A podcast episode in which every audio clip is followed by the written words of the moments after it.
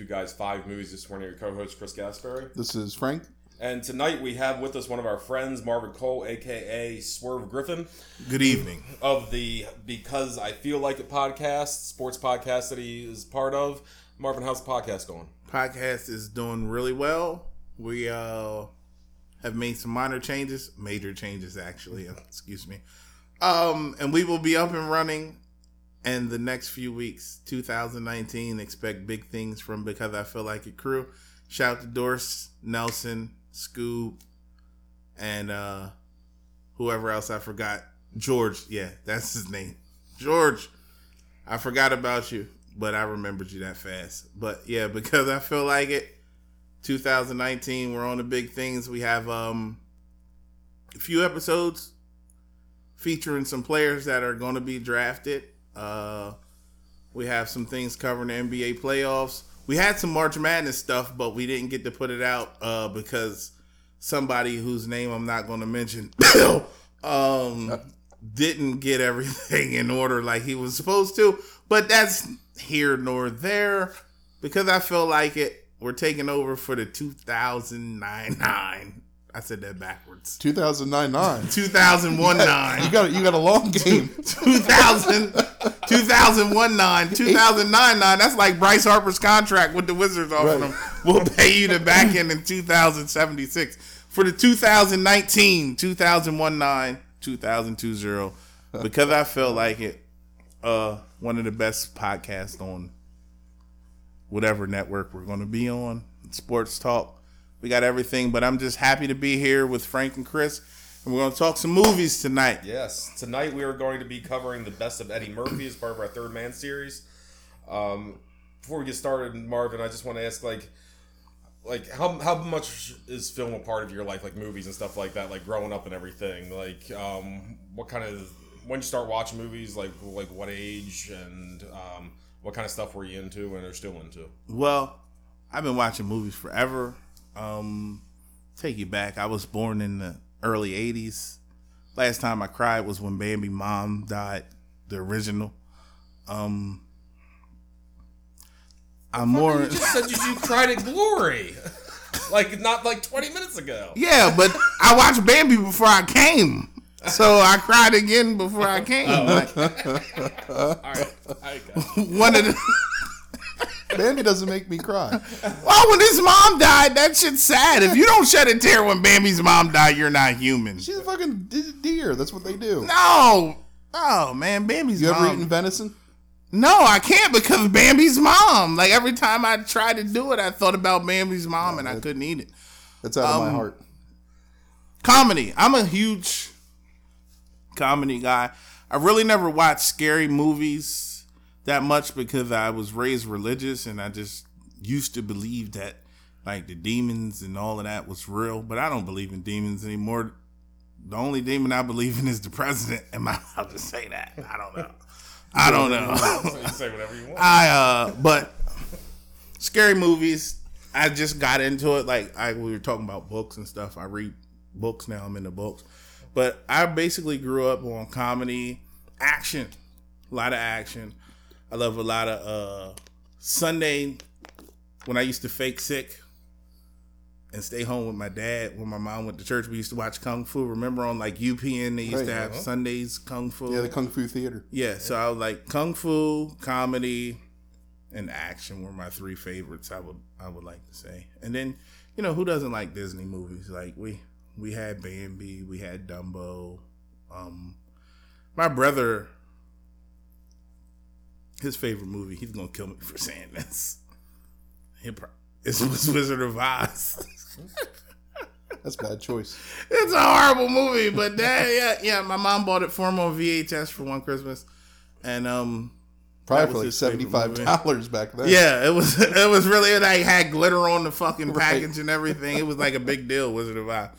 But no, um I was huge comedy like um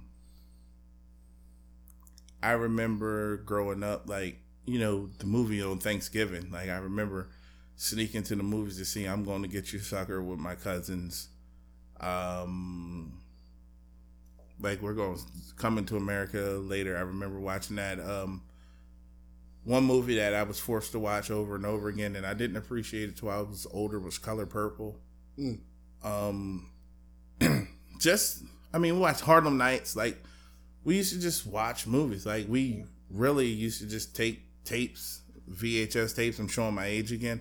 And we just used to have like you know you used to write what was on there, Oh, yeah. this this this and this, and we just used to pop them in and just watch them. So on that uh, on that EP setting, so you can fit as much. much Much as as- uh, yeah, yeah. So it was like I watched a lot of different things except for the scary movies when I was younger because I was scared of the Freddys and the Jasons and the Michael Myers.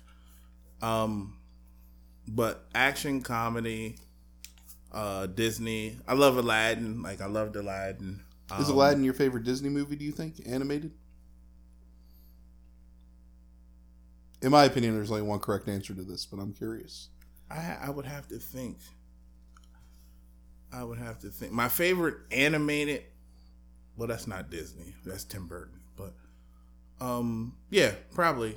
But I love Nightmare Before Christmas. That's a really good movie. Nightmare Before Christmas was um probably my What's the favorite. correct answer? Little Mermaid. Oh, Little Mermaid's Right. best best Disney movie. I forgot that whole thing. Yeah. Frank Frank gets drunk and sings at the bar. He sings Little Mermaid songs with the Little the Mermaid was a with the- pretty decent movie. Bartenders. Part of Your World, one of the best songs ever written.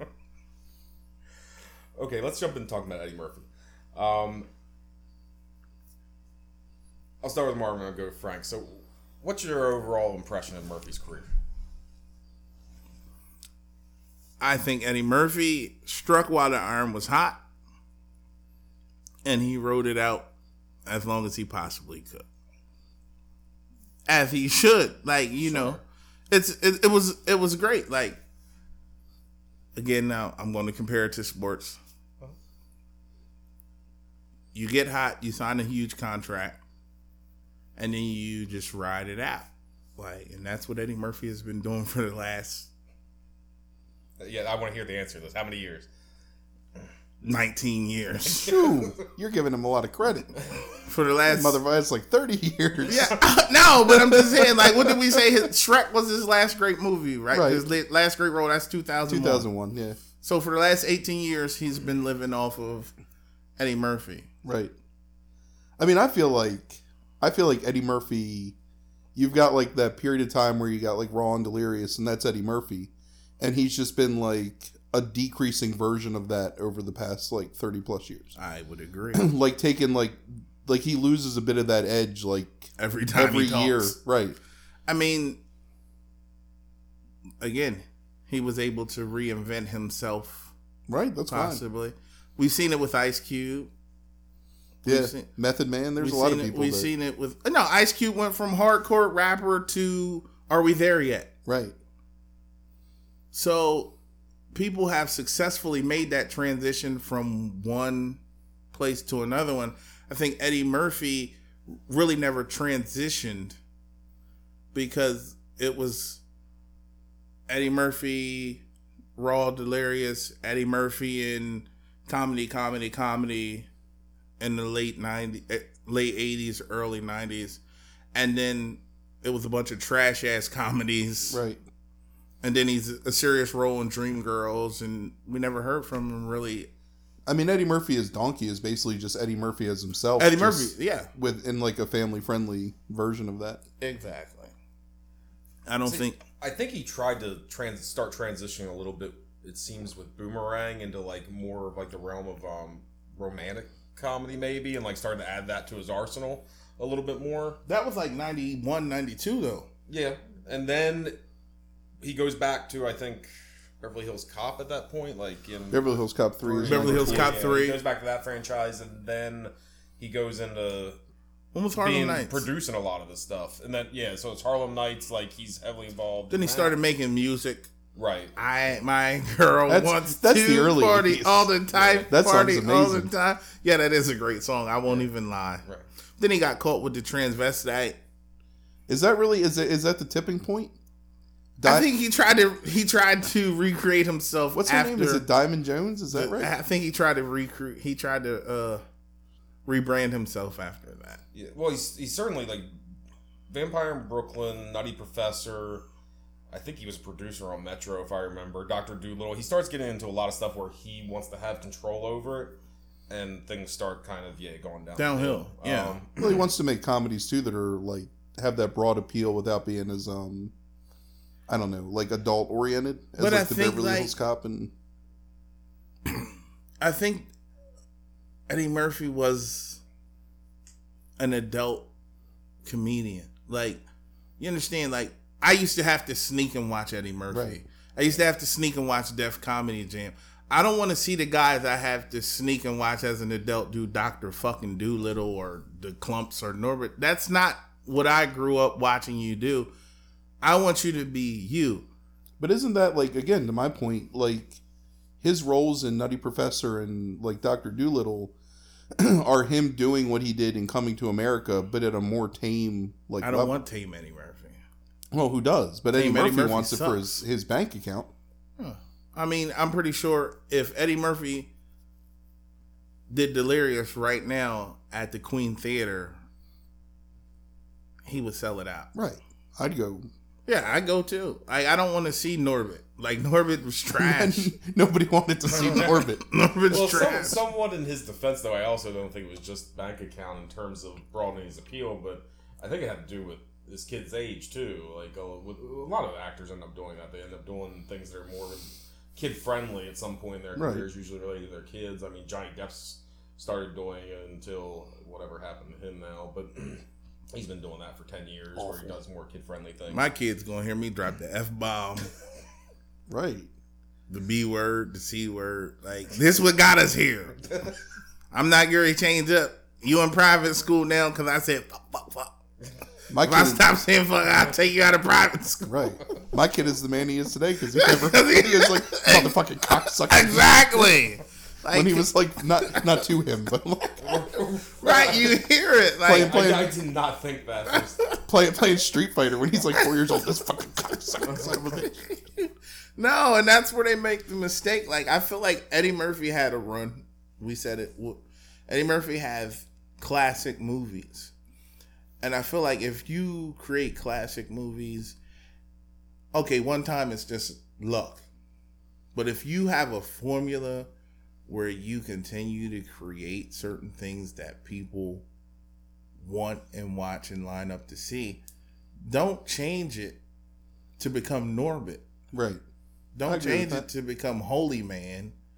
Like he went from Saturday Night Live to Raw and Delirious to 48 hours. 48 Trading hours. Places, Beverly Hills Cop. Beverly Hills Cop Trading Places, Coming to America, Harlem Nights, Boomerang, and then you you And, st- and that's really the end because then it gets yeah down to things you like stop Distinguished that, and then you go to Distinguished Gentlemen and Beverly Hills Cop three. the other stuff that we don't don't like. Manu Ginobili was in Beverly Hills Cop three. Wasn't that uh? He'd probably already been in the league for five years at that point, too. What's his name? Bunsen Bronson, Brunson Pinchot? Pinchot. Don't they look just like Manu Ginobili? I think they're the same person. You never seen them in the same place. I can see it. Yeah. So I mean, he he totally sold out his formula, To to be become- acceptable to a wider audience. But the wider audience hasn't been paying your bills. Right. And the wider audience still loves your early stuff, I think. Yeah, I think, and I, I think it grows on them. Like it's like this, like when you become a star, like I believe you can reach a certain peak sticking to what you do, and you have the opportunity to completely sell out or still be yourself. Now, you've already established a fan base being yourself and you no matter no matter what Frank puts out, your fan base is going to come support you. Right. Don't sell out to start pleasing these people because you know what? You're just a fad to those people. That's true. You're a fad to these But people. let me ask this question because I think about this a lot. Like, don't you think that it's kind of a change in our like cultural acceptance of certain things? Like, stuff that we accepted as being okay in the 80s, like even as kids, because I think that most of us saw a lot of these movies when we were pretty young. So you were seeing like nudity and foul language and violence, and it was okay because nobody gave a shit about your whatever, like how it was going to affect you. But like once you got into like the 90s and the 2000s, like everything was just kind of like watered down in a lot of ways. Like you couldn't make Beverly Hills Cop today, I don't think, and have it be the same movie. it would just end up being like what's that fucking uh Rock and um what's his name Kevin Kevin Hart. I hate vehicle. that guy. But I'm saying like that's what it becomes today. You know, just this But like they're they're all PG movies. Like Beverly Hills Cop was R. people are afraid of making R-rated movies, and I think that happened in like the well, late it's not only mid to that; late it's 90s. parents don't let their kids as often go see our Right. movies, so they water it down so that kids can go see it. Where it's like, you know, I talked a few, you know, a couple months ago about Beverly Hills Cop being the first thing where my mom let me rent it. and I put it in the VCR, and it was fuck, fuck, fuck, fuck, fuck, fuck, fuck. You know, yelled at me, told me to take it out. I take it out, and then I wait until she's not around, and I Uh, put it you back put it in. back in. You know, Yeah. and she finally just sat down and was like, "Look, you can watch these damn movies. You know, just don't use that language outside the house. You know, and those kind of things are not towards us." And But see, I think back in the eighties, they made movies. When they made a movie, it wasn't for kids. Right. Like it's an R movie for a reason. right, Well, it also they were okay. Like number one, there was less movies in less movie theaters, so like things stayed in the theater for much longer than they are today. Whereas today, you might have a run of like eight to ten weeks at best of a movie in the theater. oh shit, that's a lot. Yeah, that's a long time. That's what I'm saying. That's like See, your best case But scenario. I, I feel like like if I'm making an R movie, it's not for kids to come see anyway. right. But I, I feel like people, there's been plenty of times when there should have been a movie that was made for adults and they watered it down and made it kid Sure. friendly and it killed the movie. Or you could have made a movie for kids, but you tried to take it and make it a little bit adultish and it ruined the movie. Like The Last Airbender. Shyamalan fucked my whole life up by making that trash ass Airbender movie. It is a trash ass movie. Like he should have either made it for kid, he should have made it for kids to get them into the Airbender, or he should have made it for the kids who watched the Airbender and were now adults and made it an adult style. I was an adult when I was watching the last Airbender. Yeah, but It you was- you understand what I'm shit. saying? Yeah. Like that's a movie where he tried to mesh the two cultures together and he ruined. Well, that that's somebody that's a fan that doesn't understand why they're a fan of the movie at that point. Like this is Yeah, I agree, but I, I I feel like Eddie Murphy stopped being Eddie Murphy right. to try to appease. Well, because he became Eddie Murphy a brand. He Yeah. became like again, he's going to sell like the essence of what makes Axel Foley a great character in a watered down version so that he can like people feel like it has a broader appeal and I think it weakens him as a you know, as a personality and I agree. Axel Foley is the the best. Like I think Axel Foley might be the best Eddie Murphy character, it's a really great performance. but uh, Holy Man is trash. Whatever his name was in Holy Man. Even in I Spy, I said I Spy was good, but I just sat here and thought about I Spy wasn't that great. It's not a good movie. Owen Wilson, and I mean nowadays, like I, I've I've read some interviews with him in the past few weeks, um, like recent interviews he's done. He really just doesn't give a damn anymore. well, that's Like- because he's established. Right. Well, He's- well, he has enough money that it's like he just Right. goes. He says he'd rather just go wake up every morning and play his guitar Yeah. than go film a movie anymore. It's like Do you think he's still just singing "Party" all the time? Like, Party, he's that's just what I was gonna say. My girl wants to. Par- He's got, like, the he's a mil- acoustic he's a millionaire, so it's just like he's made his money, Right. So he has no cares in life. That's why I'm not excited to see Coming to America too. Like, you don't, you don't have any hope. No. no, unless he turns into Eddie Murphy from '91, '88 Eddie Murphy.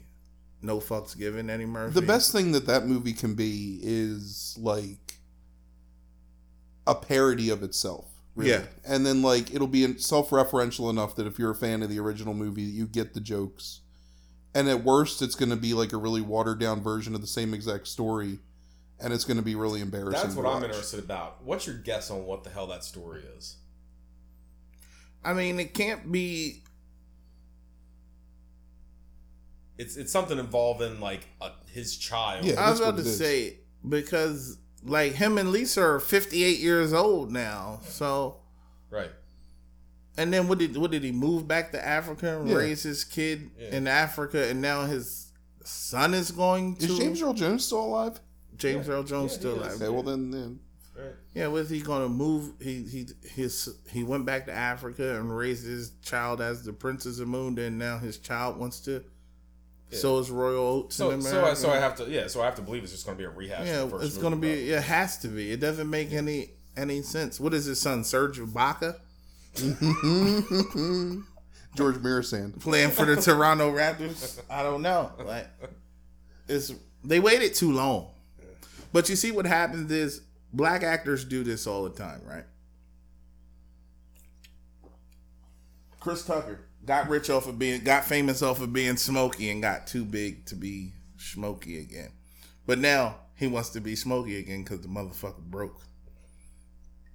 Now Eddie Murphy got too big to be Akeem, but now Mr. Church is on Netflix. Like, or fucking, what's another movie he's done recently? Murphy. Yeah. There ain't many. Uh, yeah, he ain't doing movies Church was- now. yeah. Mr. So Church now he's like, what can I do to reconnect to my audience? And now he wants to pull Coming to America out his ass. He's got this Dolomite movie coming out this year that I'm actually kind of curious, where he plays Rudy Ray Moore. right. Like I'd be interested to see because that actually feels like more of a like if, a it- if it's him, a passion project where like he actually cares about the story. yeah. Well, he's been talking about Beverly Hills Cop four for more than a decade now. Well, Like, talking but he'll do it now trying to get the script right. Like you know, for ten years, like we're getting closer, and he's losing. He's lost his audience. He tried to be Eddie Murphy, the Family Man, and it didn't pan Right. out how he wants to. Now he's trying to find a way to reconnect with Eddie Murphy fans, like not fans of Doctor Dolittle or Norbit or those fans that he tried to cross over to. He wants to come back to his original fans and try Right. to way try to connect. It's just like Martin Lawrence. Bad Boys Three is out. I don't want to see Bad Boys Three. I don't waited fifteen fucking years for Bad Boys Three. Why am I so excited? Like everybody's like, "Oh, Bad Boys Three is coming out." I don't. Yeah, I don't care about that movie. Will Smith done made rap albums and everything else. He was what's not Book of Eli, the bootleg, the store brand Book of Eli. What's the one where he was there talking to the dummy? Um, Talking to the dummy. the one at the end of the world with the chick with the butterfly. Will Smith movie? Yeah, it was a Will Smith movie. He was the, like the last person on Earth. is the last oh, man the on last Earth. man on Earth. That yeah, he done did all that. It, no, it's, I am, it's I am on Legend. Earth. It's I am Legend. Yeah. I am Legend. Yeah, you know, Omega Man They actually stuff, used yeah, the the real title of the Right, story. That's right. Yeah, you got I Am Legend. Like Will Smith done went and did his thing. Martin Lawrence, we ain't heard from him since. He was running naked down the street. With Yeah, like he done s- smoked some meth and he wilding out. Now they want to do Bad Boys 3. Bad Boys 2 came out. 2005.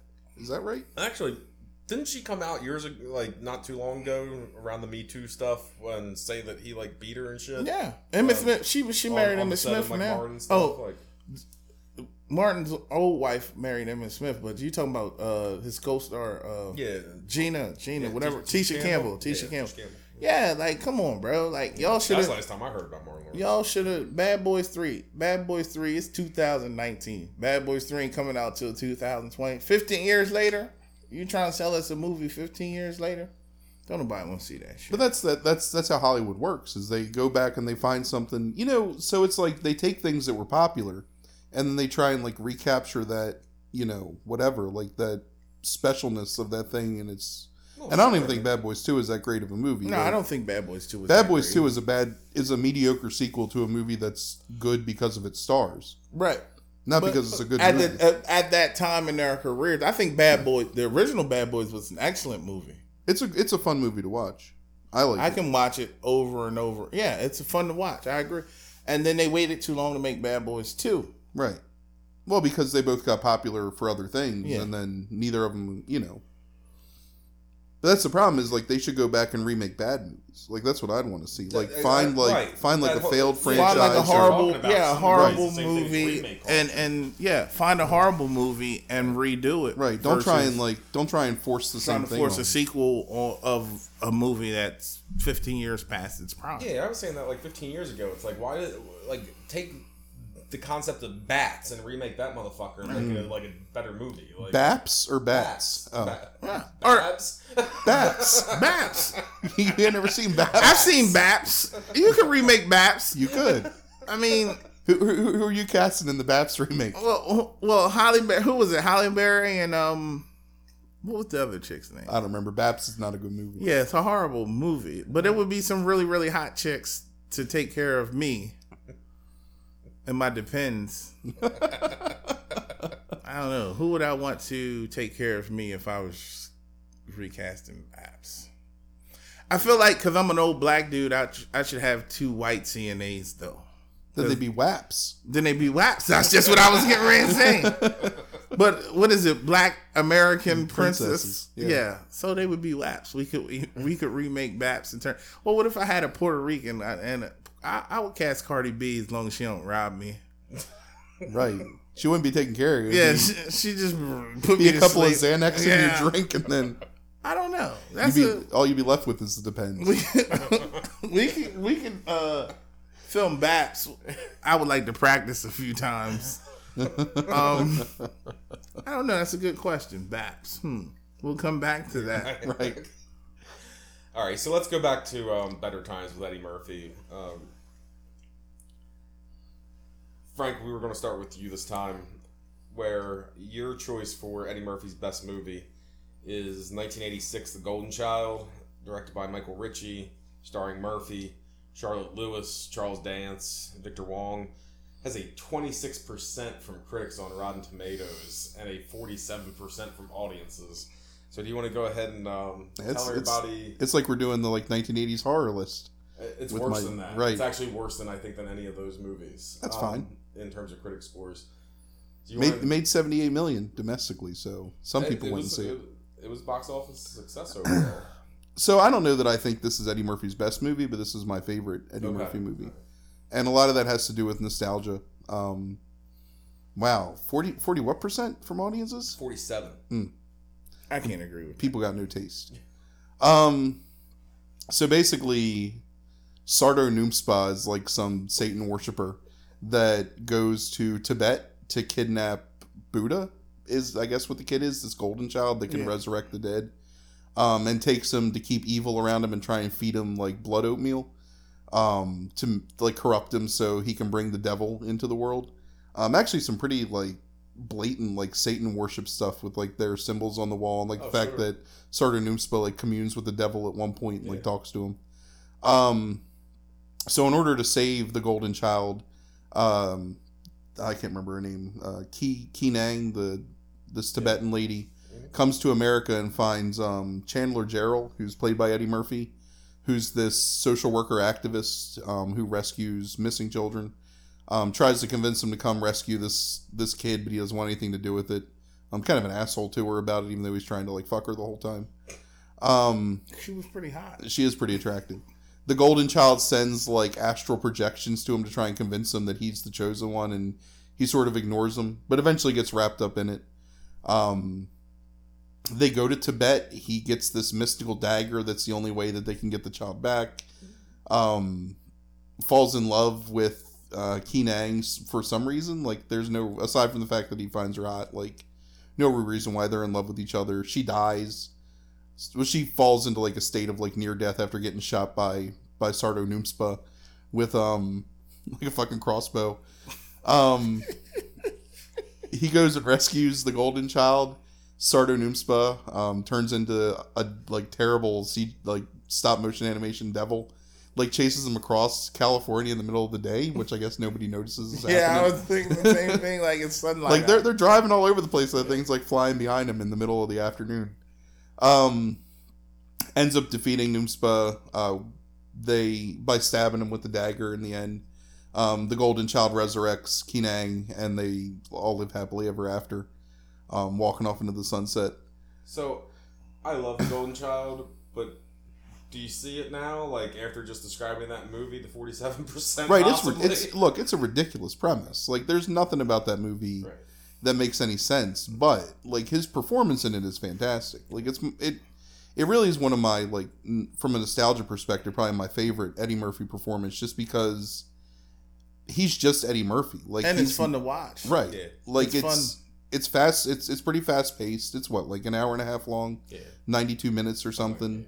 It never drags. Like there's plenty of like like verbal gags and sight gags.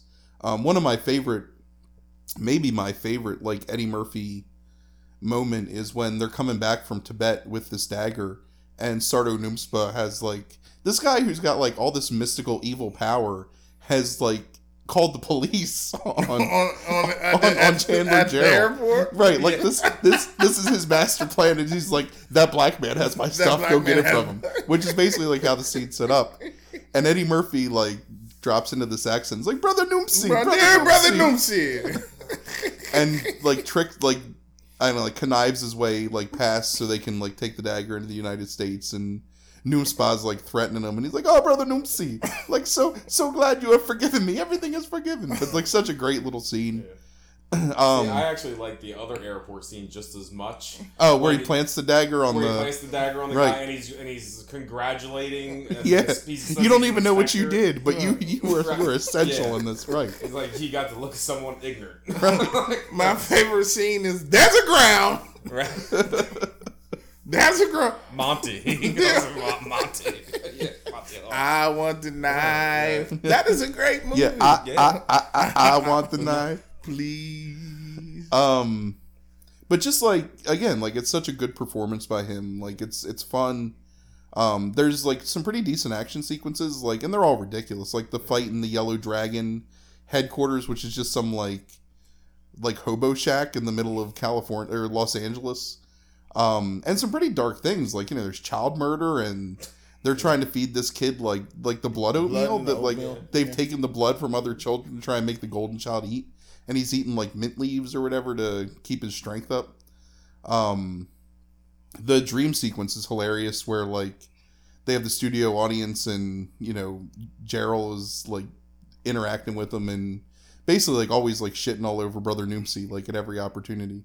Which for being this guy who again is supposed to have like all these mystical powers like it never is effective. Like he's just a schmuck the entire time. Yeah. except when he shoots um the asian chick in the back I love the dancing Pepsi can. Yeah, yes I agree. Yeah. it's That- and that's as a, like as a child, I was yeah, fascinated. I was by fascinated Yeah. with the dancing Uh-huh. Pepsi can. Like And what a great villain entrance is like, you know, to come in and just step, step on, on the the fucking- can. Yeah. Yeah. that was great. I mean, I love the fact that like he basically controls the Foot Clan. Like in a, in a way, he's like Shredder, and he's got these like ragtag band of like, here's this mutant like toad looking dude, and here's Fool? this fool. Yeah. fool.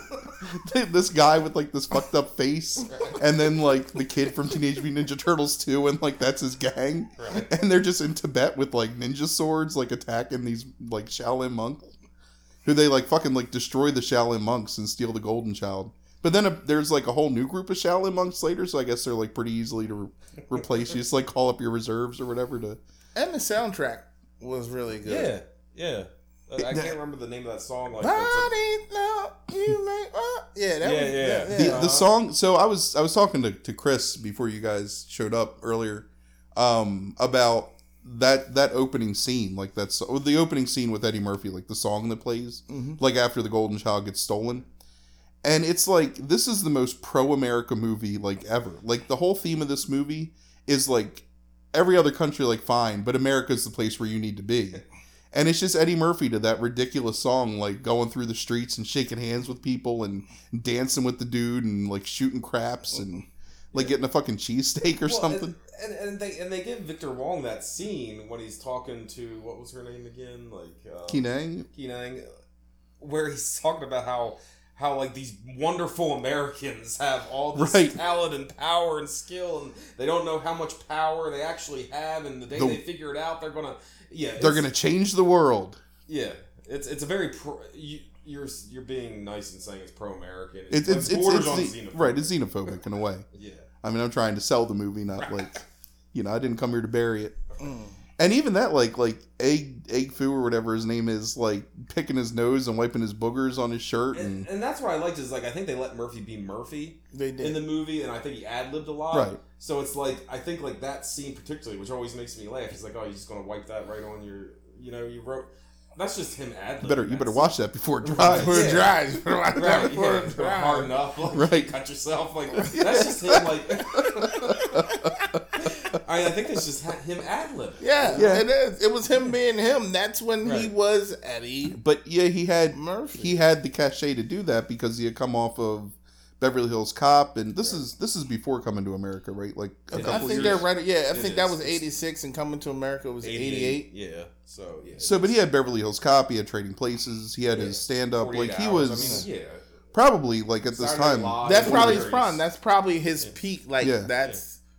So he could peak. do this movie that's like a ridiculous premise. Like it's a ridiculous movie, True. but it's like it's just fun and like I I don't know. It's you don't ever believe it, but it's okay. Like you can suspend your disbelief watching it because it's such a good time. Like as it goes on. and it's a fun. It's again, it's a fun. ridiculous like again in that fucking the yellow dragon hideout like for no reason like the pipe bursts Yeah. and then you got Kee Nang like in a wet t-shirt contest like ninja Yeah. fighting people Ninja with their fighting boobs all out with her Right. with her nipples hard. But But or what about when he kicked down the thing in the silhouette with the uh oh right yes With Dragon Lady. with the Dragon dragon, lady? Lady. Because up until that, that that's another funny thing is up until that point Eddie Murphy still doesn't believe that there's any shit going there's, any- on there's nothing going on. He's, he's like oh she's 300 years old right and then she got a snake tail she got like, a "Oh, snake.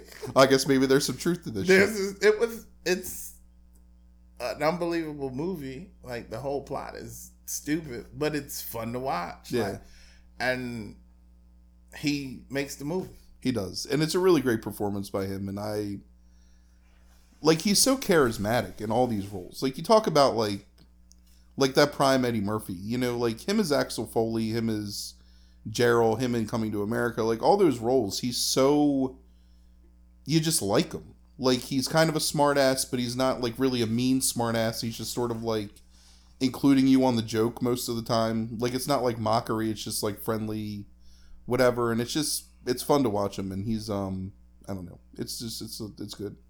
Let me hear some of this criticism.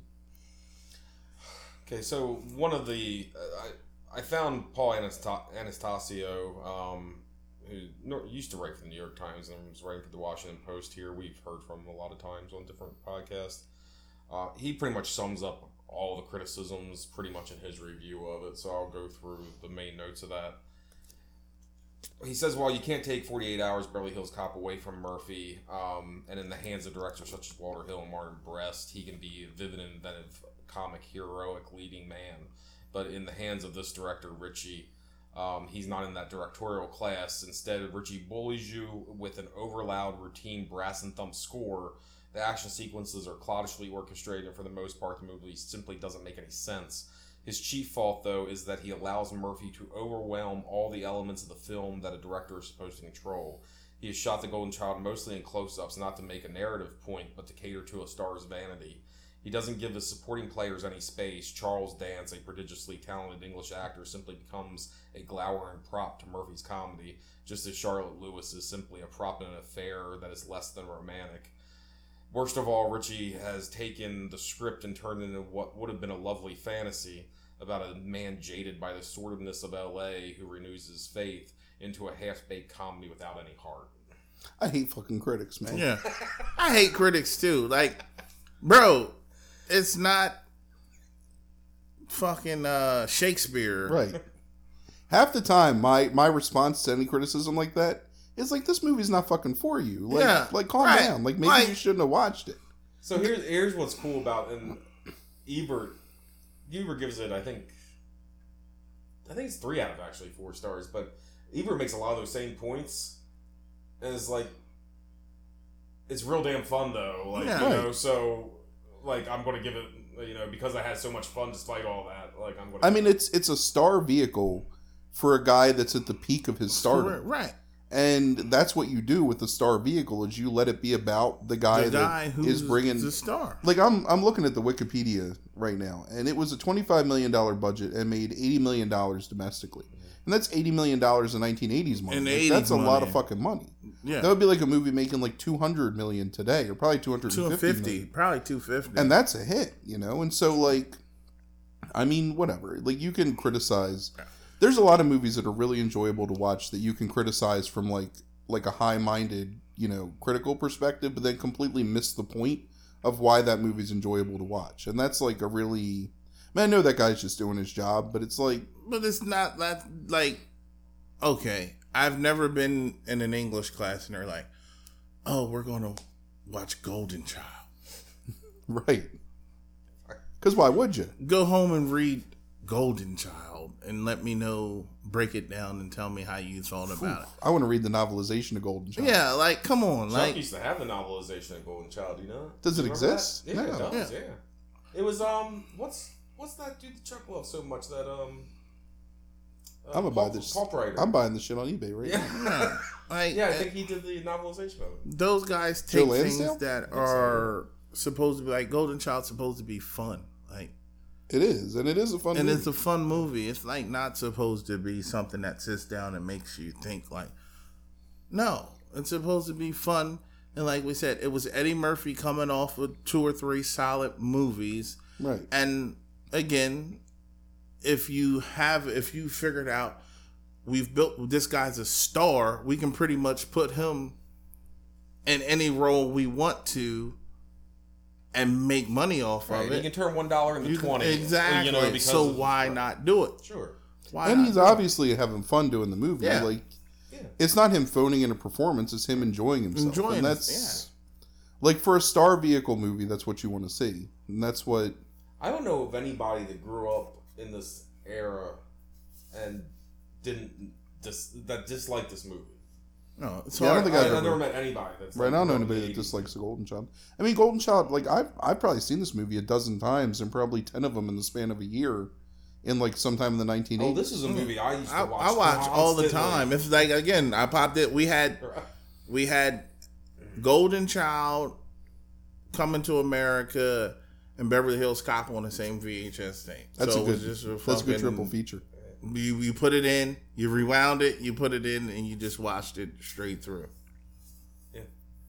No, I, I watched this because I think it always used to be on like I know I recorded it too and then it's just watched it, but I think it was on because we had all those uh, special channels because Yeah, we had yeah. the, the, the HBO like uh illegal things. Yeah, would, like, it, it was always on. TV, it like, was always on so, HBO. It was always on HBO. It always come on before it'd be like.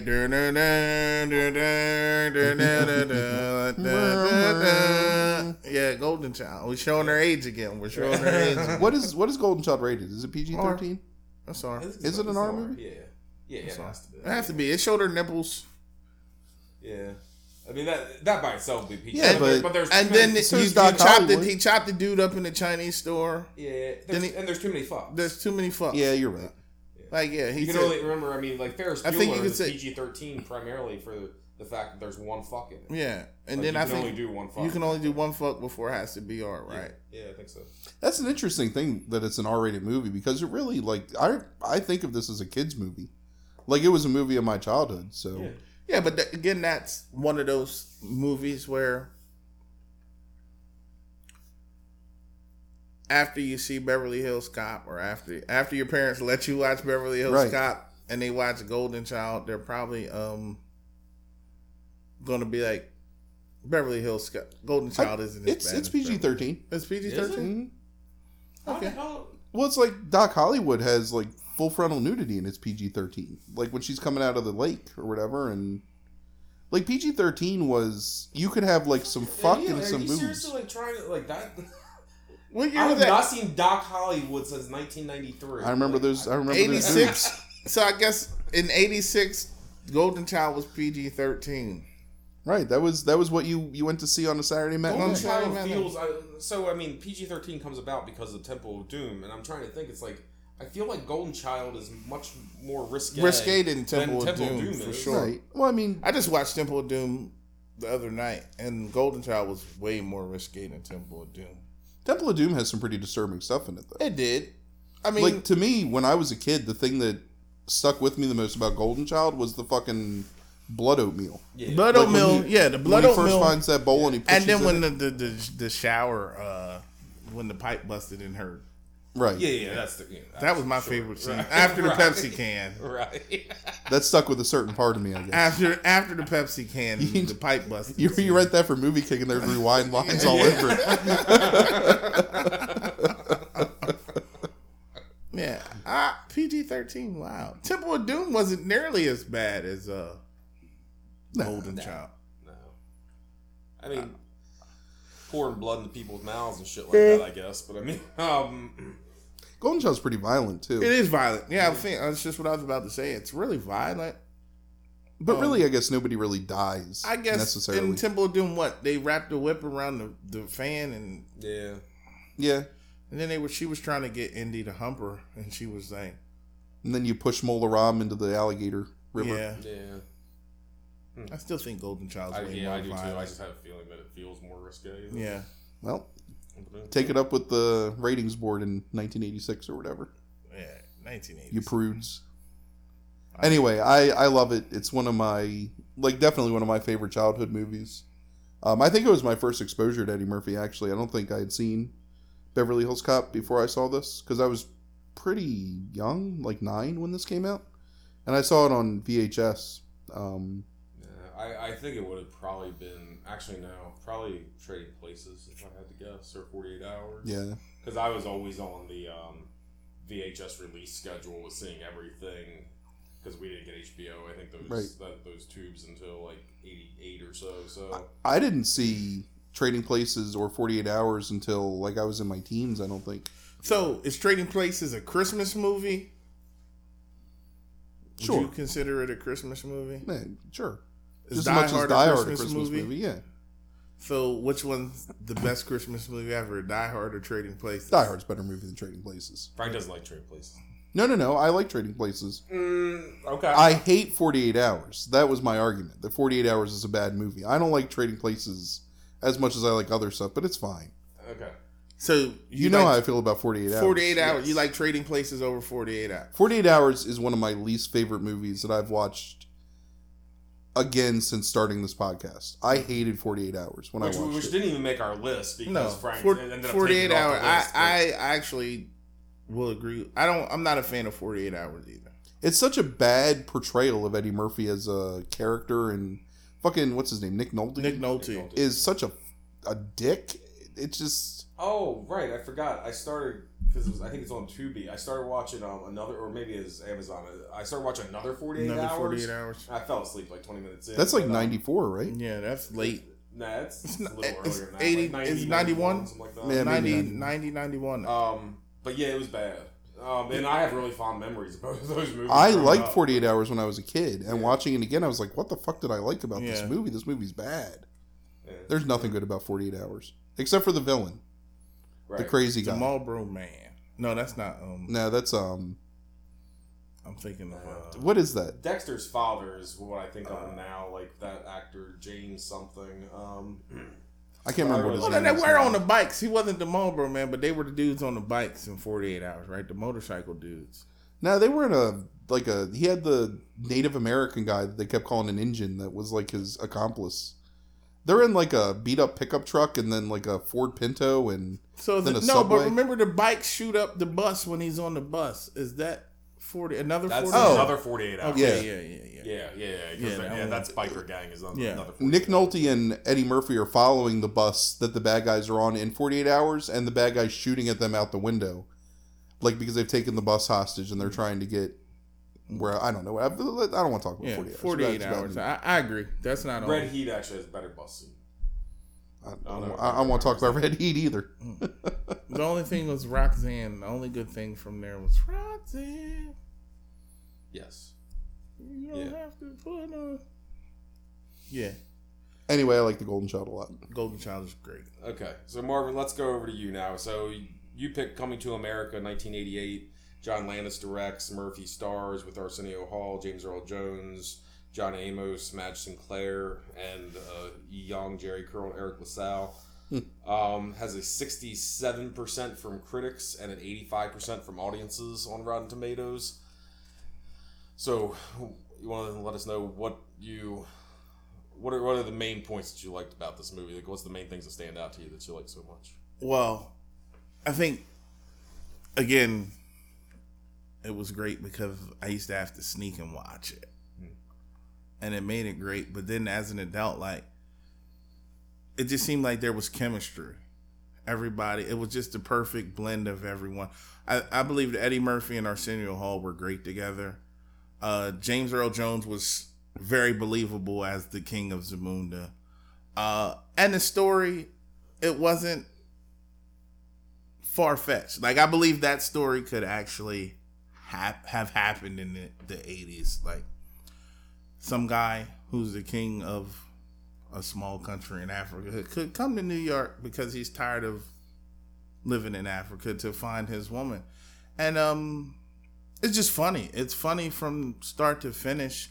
And again, like my cousins and I we used to have to wait until our parents, my mom and dad went to sleep and it's like, but to America.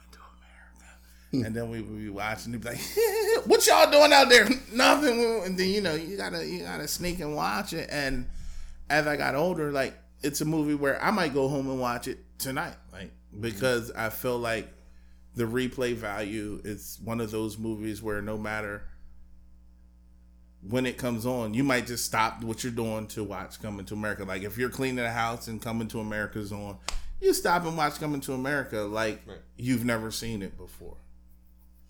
Eddie Murphy was great. Arsenio Hall was great. James Earl Jones was great. Uh, what's uh, what's my man's name? McDowell. Yeah, John Amos. Yeah, he he was he was really good.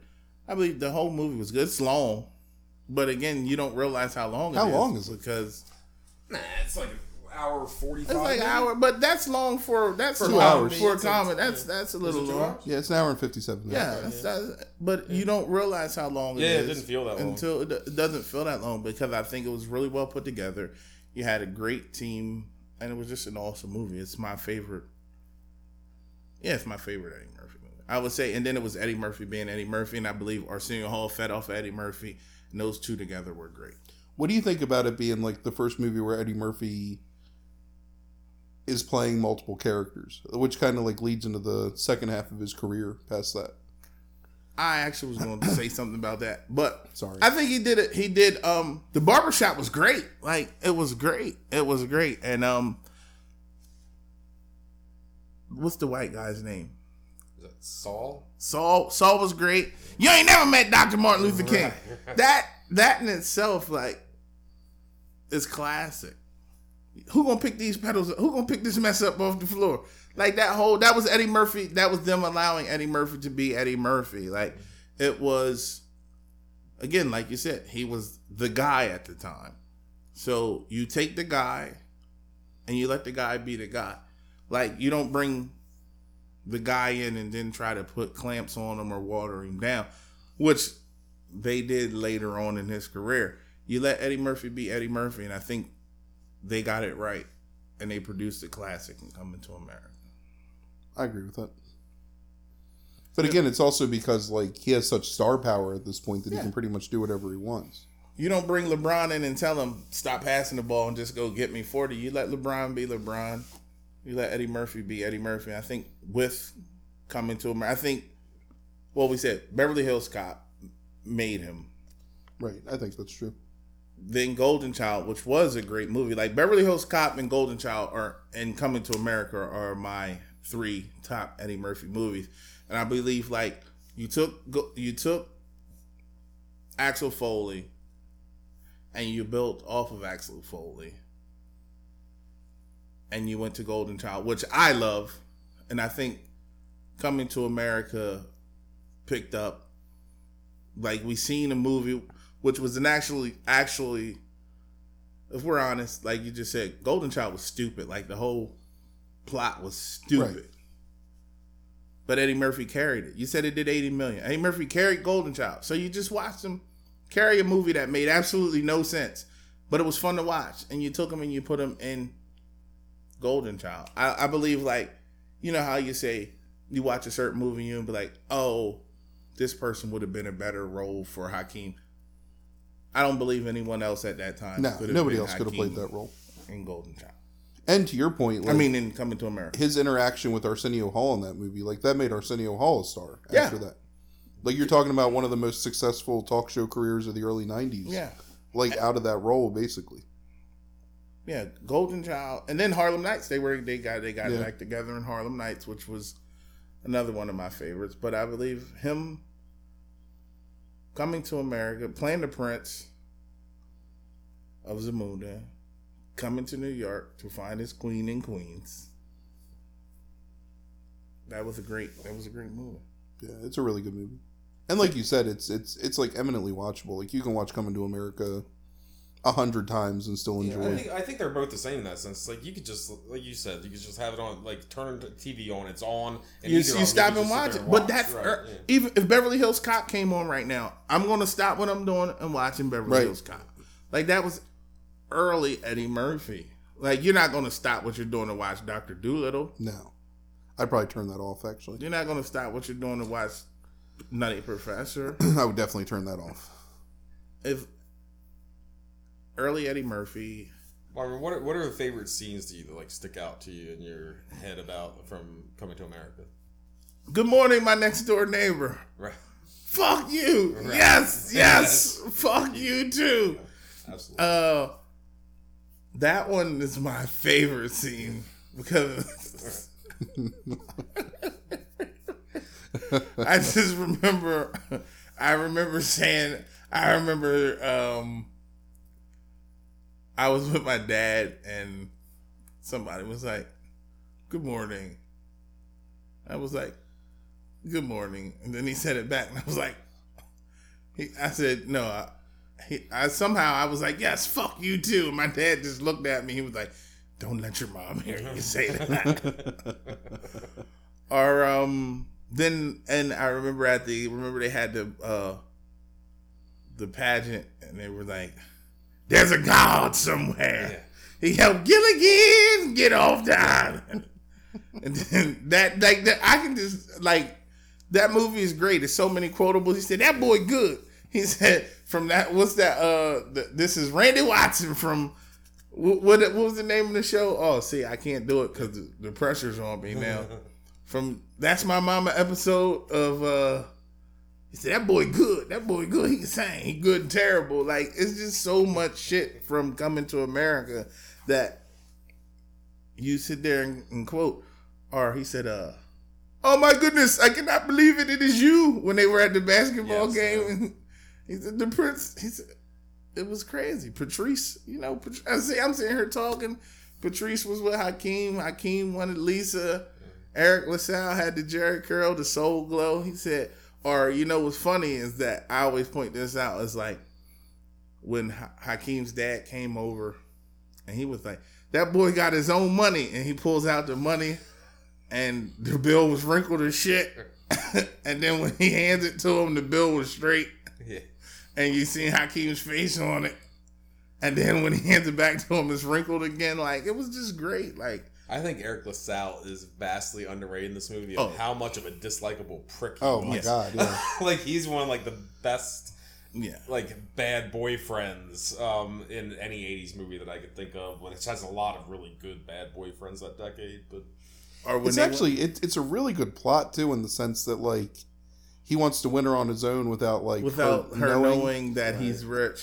yeah, Or when they went to the apartment and the dog was outlined with the. Uh, that was a great movie. Like it was great. Yeah, It and is a there's great like movie. good physical comedy bits, like when like he goes to take her to the apartment to show her how poor he is, and Semmi's like Semmi's in, in, in the hot tub, right? He's like decked out the entire apartment. and the two dudes from Trading Places were the homeless dudes out in front of the. uh Yeah, Yeah, it was great. yeah. I've, I've, the always, goat I've, always. I always joked that, that that's that's the best part of Trading Places is that cameo and um, Coming to America Yeah. because I I've always laughed at that much more than I had probably Trading Places and stuff. um I don't know, like I watched I can literally say I I can say I've watched it more than 70 times in my life. And it never gets old. Like it's one of those movies that never gets old to me. I'll watch it over and over again. uh, fucking the song he sang at the wedding. She's your queen to be. That's great. That whole dancing. You know what's awesome? Is I work with a guy uh, named Phil. His wife is African. They got married, and that's like they had an American wedding, but then the wedding party went and changed clothes and came out to that music, like the music when they came out, and that was like, oh shit, this is the shit. Like he was like, I knew you like that. Like people who watch Coming to America obviously got it. Boom, boom, boom, boom. Boom, boom. That shit was that. And then I wanted to try to snatch the mic and sing "She's Your Queen to Be," but they wouldn't let me. But no, that that just that whole movie, like it was really well put together. Um, great acting, and it's actually believable. It's not like those emails you get where it says, "Hey, I'm in Right. Africa and uh, the Nigerian prince. I just need you to send me a thousand dollars so I can." No, that that Coming to America is, I think, was Eddie Murphy's best movie. I would call it a classic of American comedy. I believe it is. I believe it is. I believe in order for you to appreciate comedies, you should at least have to watch it once. I'm just thinking about it now. Actually, I never thought about this before. He's actually taken some of the, almost like the SNL type stuff. Like a lot of it's vignettes at times. Like there's these like these little sequences. Yeah. that just about that sequence when he's trying to like speed date like at the club. Like in this like that like five minute sequence of that movie, and it's like that's different from, From- the scene, you know, with, with with the church, you know, and that's a little bit different than the barbershop sequences and it is actually like chopped down in these kind of sequences but it's still a coherent plot And it's him, and film. it was him being him right in every scene. yeah and doing improv and Yeah. like you know yeah so My name is Peaches, and I'm the best. All the DJs want to fill my breasts. That's- that movie, like, yeah if you can't if you don't laugh like you just have to laugh and like as an adult like you don't even get half this shit that he's going through as a kid right and then once you start actually dating as an adult you realize oh man Right. it's a regular saturday for me fuck i'm trying to meet peaches i want to go out and uh, I want to go to a Miss Black awareness pageant. I want. There's a God somewhere. There's a God.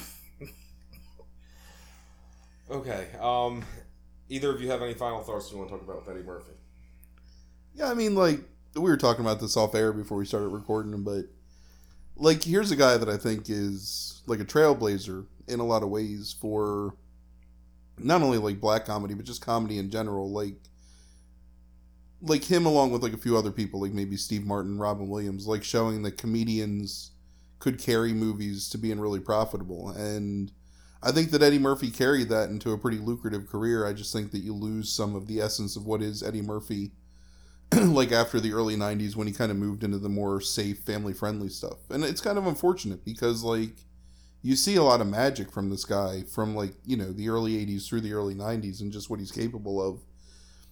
And like I, I think he captures a little bit of that magic like in the shrek movies and like voice acting work when it's not really him it's just like his personality. But i don't know it's it's um makes me a little sad to like watch these movies and think like what could it have been if he just would have carried that through and like continued to make those kind of movies Yeah. Um. He sold out. He sold out for the dollar. And like, I don't get if you're already rich. Why change what's worked? Like even again, even like I've said earlier, like even if you aren't doing a bunch of numbers, you're still gonna connect with your base audience. Right. well but he proves in these movies that his base audience is wider than it's wide enough to keep going you know like these movies were really profitable movies Yeah. and it's like um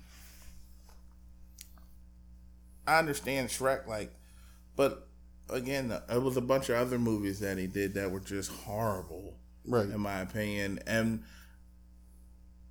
even like if you try and it didn't work, go back to what worked.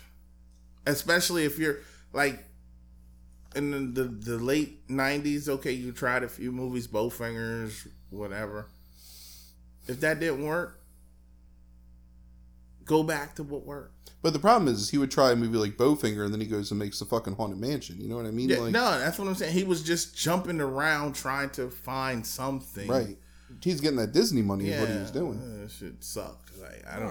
Uh, One thing with Ed Murphy though is the man's got a massive ego, like a massive ego, and he wanted to do things on his own terms, and so I don't think he has it in him in some ways to I'm really go curious. back to doing the same thing if he thinks that he can be something different. But that's Like, what I said earlier. Like certain people won't come back to what fed them until they absolutely fail and ha- or have exhausted Right. all their other options. He finally appeared on Saturday Night Live during the anniversary the other year, Yeah. right? I mean, like, yeah. I mean, like you said, that's ego. Yeah, That's. I just think you think you look you look at um his early years. Like you said, he's talking Beverly Hills Cop and Co- for coming to America. I don't want to see that shit now. Right. But that's him trying to reconnect with the base audience that he lost when he started doing Doctor Dolittle's and Norbits and the Klumps. Like even if you do that, you should still stay should in mix touch it up. with your. You should still stay in Shit, touch. I'd rather with the see him not do those movies and go back and do a stand-up special. Yeah, no, that's what I'm saying. You like, know? still stay in touch with the people who made you who you are. Like, but without shitting on all these movies that we love 30 years after the fact. yeah. That's I'm really like interested to see that that Dolomite movie. Honestly, like I, I like Dolomite, like the original movies, and I like um, what's that movie? The John Singleton movie, Badass or whatever. Is that what it's called? Yeah. It's about um, fuck Melvin Van Peebles? yeah. Um, I like I, I like movies like that. I'd like to see like how he does in it. If he can do a good performance and carry it, then I'd be interested. But and that's also it's like the it's the Jay Z argument, you know, like Jay Z raps now. What's he rapping about? Like being a like billionaire? Like it's not as interesting when somebody's super rich to like what are you drawing from at that point? Like your three houses and your tens of millions of dollars in the bank. Like where's your you know, he was a driven relevant like edgy comic in the 80s because he was like trying to establish himself and once he was established like what's he go back to maybe i don't know Yeah. i'm not rich so i have no no no fucking point you. comparison But I feel like, like let's he.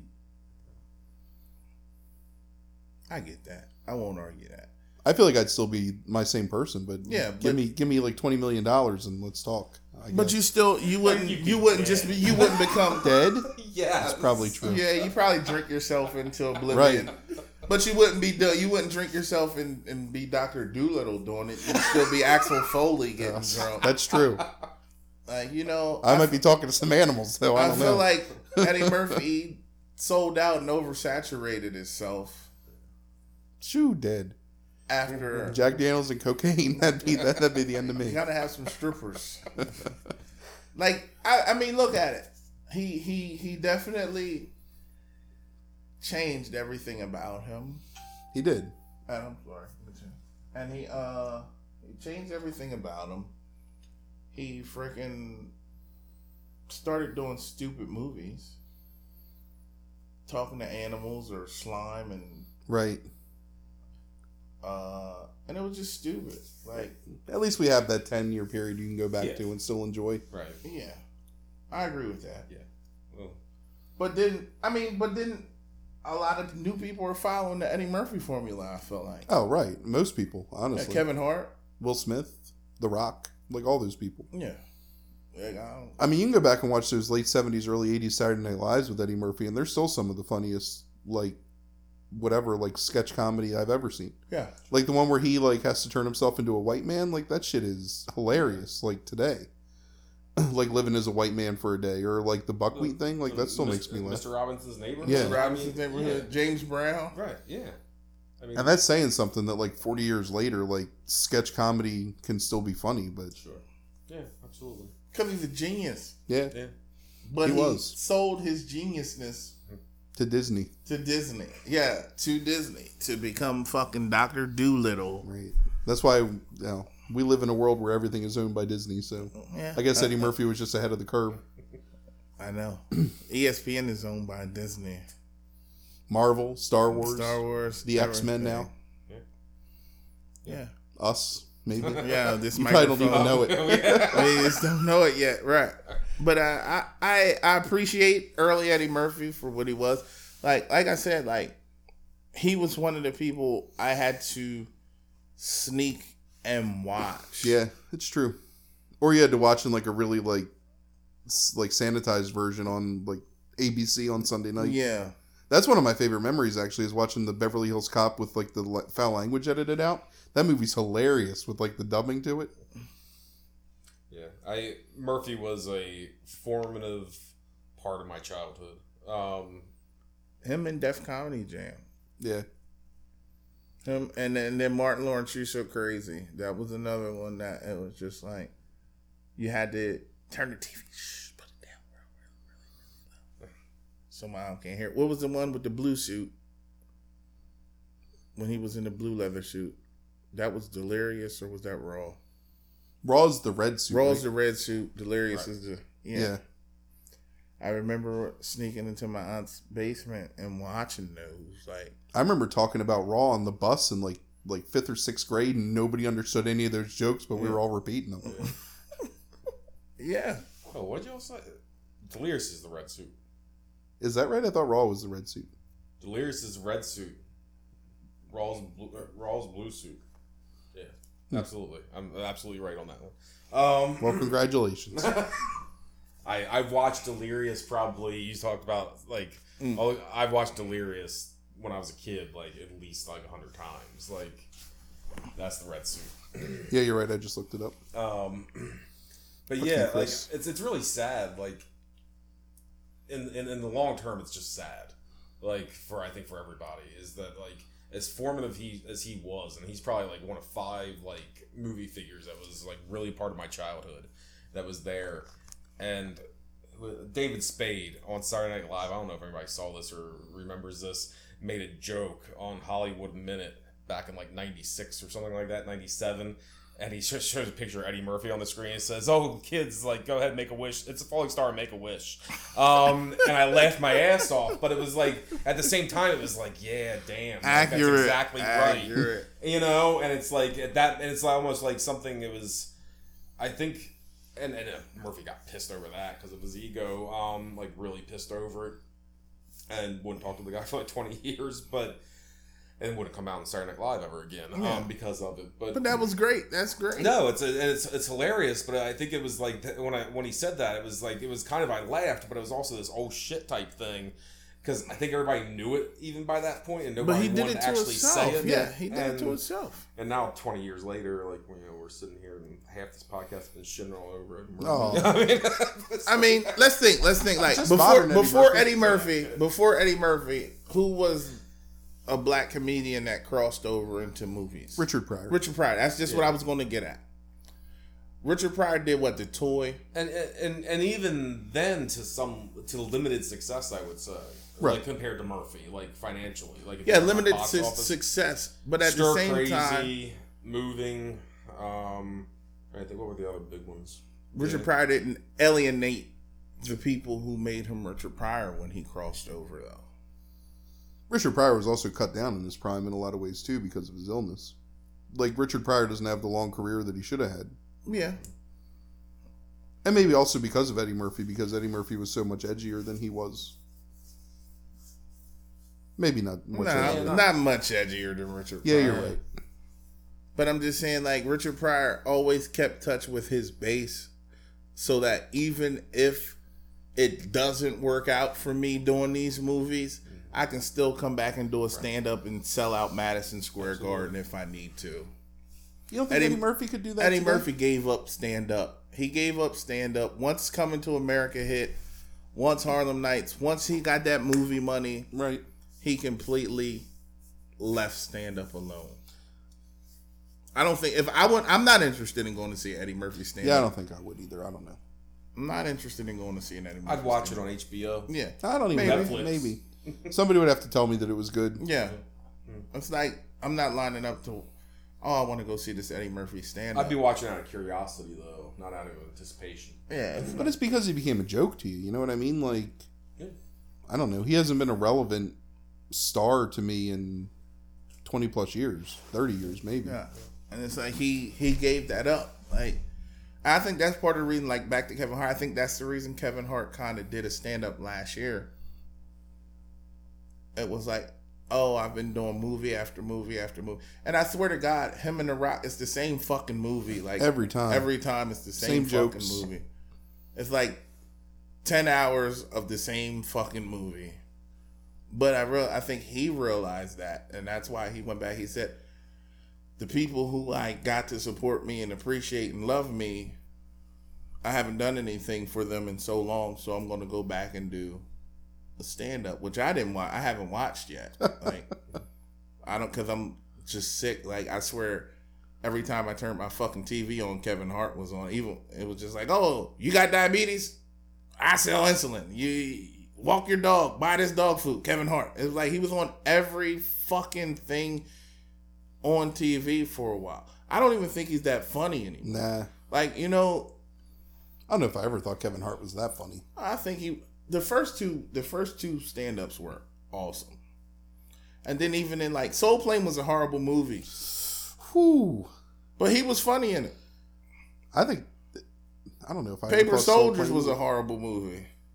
He was funny in it. Like Kevin Hart had Kevin Hart was funny when no one else was. Like because it was the whole I'm little, this, this and that, that whole little guy thing, but that shit got that can't be your only gimmick. That can't be your only joke.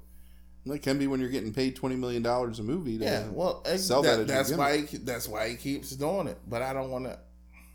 So Right. it's just like um, I think Eddie Murphy alienated his true fan base. Yeah.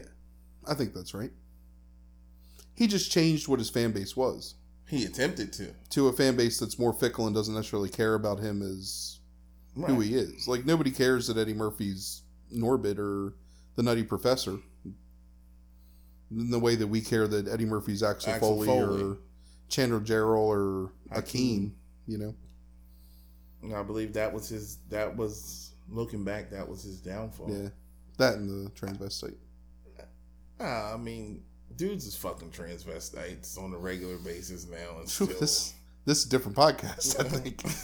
I mean, it's, uh, rappers are doing that shit all the time. I think it just happened to coincide to some degree with that time period. Um, right, because what's his name bad- got caught bad- with it too. Publicity out of that. Yeah, You- you the starting You safety yeah. for the Atlanta Falcons got caught too around now. Yeah, that's true. That was the Denver Super Bowl, right? Eugene, uh, Oh yeah, what's his name? Yeah, I mean, But I- Hugh Grant barely recovered after his, but I mean, he did some. But Right. it's like it, it was never the same, like in terms of his stardom. Okay, so Marvin, thank you for coming over. thank you for having me. Yeah, it was a good time. Um, and good luck uh, with the with the uh, podcast coming up, and we'll like to have you back in some point. I will come back whenever you guys like to have All me. right, so thank you for everybody for listening. Remember, you can catch us on iTunes, uh, Google Podcasts, Apple Podcasts, Spotify, and any of your podcatcher apps. Um, thank you, everybody, for listening, and have a good weekend. Have a good night. Good night. Good evening.